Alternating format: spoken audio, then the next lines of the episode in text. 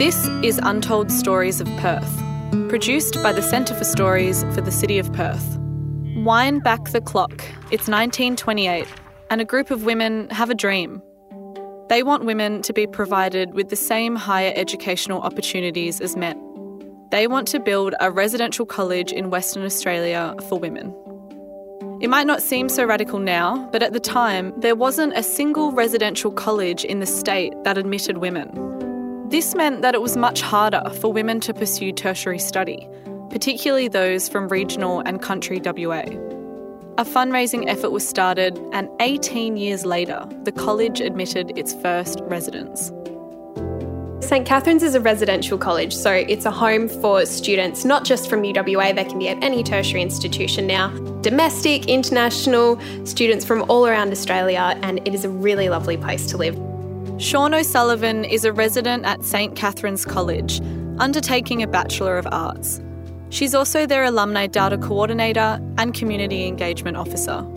Basically, this small group of women came together to start fundraising. They saw that there was a need for a place of accommodation for female students in Western Australia. There were a few really key members of this small committee. One of them was Dr. Roberta Jull, she, along with her brothers, went to medical school, but she actually had to take different classes to her brothers because she was a woman. Her and a group of other women just saw that this was definitely a gap. A lot of these women that lived at St Catherine's were from regional areas of Australia, so they may not have known anybody in Perth, and that is still very much applicable today. That's how a lot of people come to live at residential colleges, so that bit hasn't really changed, but women are more easily able to go to university now. The main obstacle was money. It took 18 years for them to get enough fundraising for them to move into the old Crawley Army Barracks, which was where the University Women's College was, and this place was not adequate.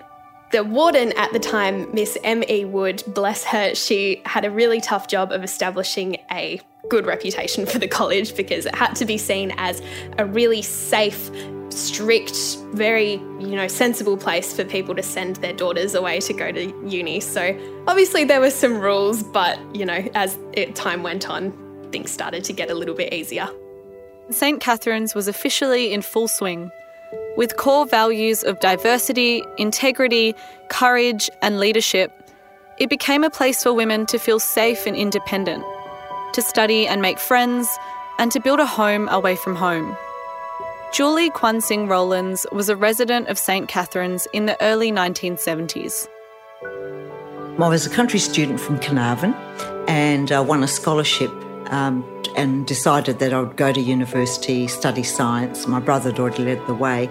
So um, I was there from 1973 to I think must be 1976.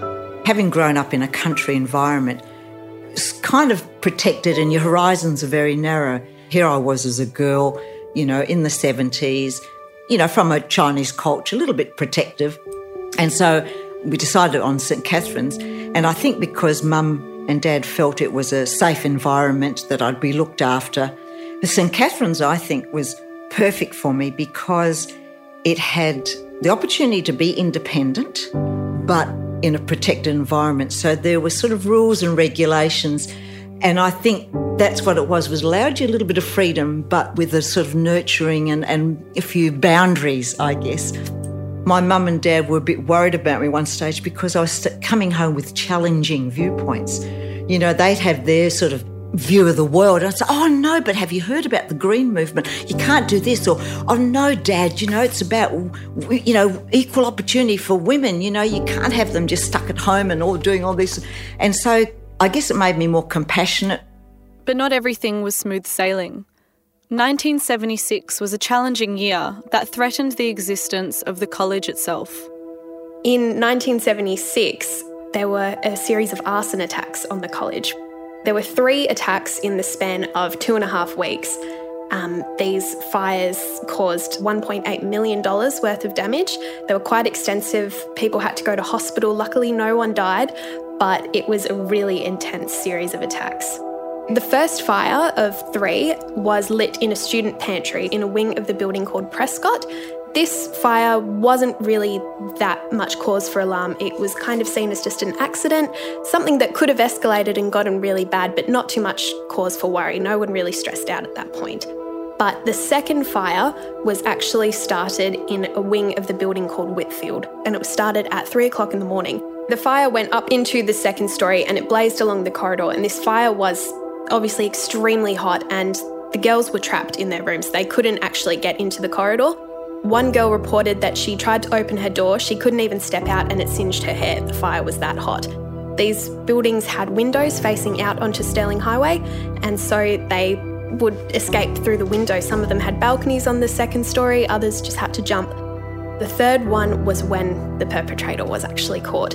They had hired security, and the guard that was working on the night two days later, and he was walking around along Stirling Highway, actually facing towards another college where he saw flames. And so he thought there was an arson attack at that college, which was called St. Columba at the time, I think, but now it's Trinity Residential College. He looked again and he saw that these flames were actually the reflection in a window of a fire that was happening in the stairwell at St. Catherine's College. So he ran in, sounded the alarm, and all the girls were evacuated. And luckily, the damage wasn't as bad because they got to it. Residents were left shaken, with some admitted to hospital due to smoke inhalation and various injuries. Local police were called and residents were interviewed in order to identify the arsonist. Everyone was left asking the same question who would do this to our college? The person who actually started these fires was a member of the college. It was a resident who lived with them, and I think that really shook a lot of people up because it's a very sad thing to think that someone would do that to a place that they live and a community that they belong to. There are a few rumours around the reasons as to why she was doing it. It's difficult to know now. Rumours about perhaps possibly a pregnancy or jealousy or didn't feel like she fit in, none of which you can confirm. But the main reason that we can determine is that she obviously had some mental health problems and things that maybe if this was to happen today, someone would be able to help, which is a really sad thing to think that no one was able to help her at the time. When you speak to residents that were there at the time, that is what they take away is that they wish they had helped her and they wish they had known, obviously, that something was going on for her because that's just the sort of community that St. Catherine's is, and they would never have thought that this could happen. Most of us thought that it had to be somebody from the outside. You know, I mean, that's, you know, just think, well, who would want to do this to us? You know, it can't be the other colleges, you know, creating a prank. But boy, was it a shock when we found out it was somebody within the college. Most of us felt we belonged and this was our home and this was our precious, you know, protected environment. How could someone of our own do something like this, you know, to our own beautiful college? They said that um, the reasons why she had set fire was she wanted common problem for all of us to experience because she felt that she had been left out, that she didn't feel she belonged, um, she was a stranger in a world where everybody seemed to be connected. And I thought, oh gosh, you know, if only I'd made the effort to include her in our, you know, friendship group, and if only I'd chatted with her a bit more. And it's interesting because with all the fun and frivolity of being at St Catherine's and the serious side of study, this is one of the events that really, um, I think, would stay with a lot of people. St Catherine's College continues to thrive as a place of learning, safety, and home for students from across Australia and the world. Perhaps it's the resilience of the strong women that started the college which lives on in spirit. From two decade fundraising efforts to arson attacks to COVID 19, St Catherine's stands as an example of the power of equity, inclusivity, and community. St Catherine's for me was the first place that I lived when I moved out of home and I moved up to Perth to go to UWA. I didn't know anybody, and so it's a very scary thing. No matter where you're coming from, when you leave home for the first time, it can be very daunting. And at St Catherine's, it's just a really strong community. Really amazing people working there today, and the residents are just really special. This podcast was commissioned by the City of Perth and produced by the Centre for Stories, Mason Velios, and Anna Forrest.